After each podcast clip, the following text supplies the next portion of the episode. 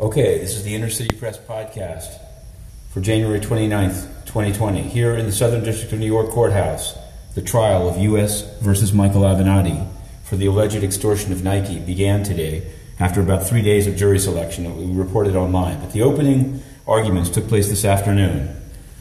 In them, uh, U.S. Attorney Robert Sobelman uh, said that Avenatti deployed a very modern weapon against Nike, social media, and said that none of them, uh, he, he never contacted his client. It wasn't meant for the client. It was clearly unethical.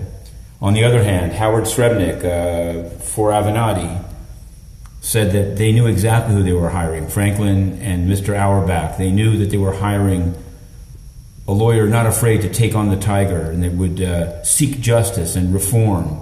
So those are the two competing narratives, and I guess there's going to be testimony from Franklin and Auerbach.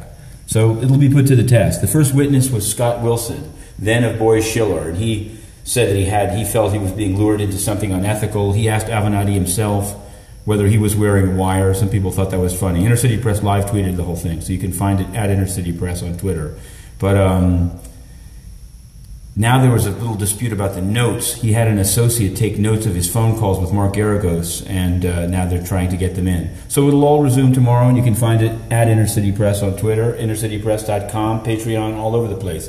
The one thing about these trials, I end up not being able to cover as many other cases as I'd like, so I just ran to the magistrate's court, but the last case of the day, the prisoner was being remanded. And at the UN, corruption continues. Although we're banned for having live tweeted the UN, they just couldn't take the, the pressure. But this is it. Matthew Russell Lee signing off. To be continued.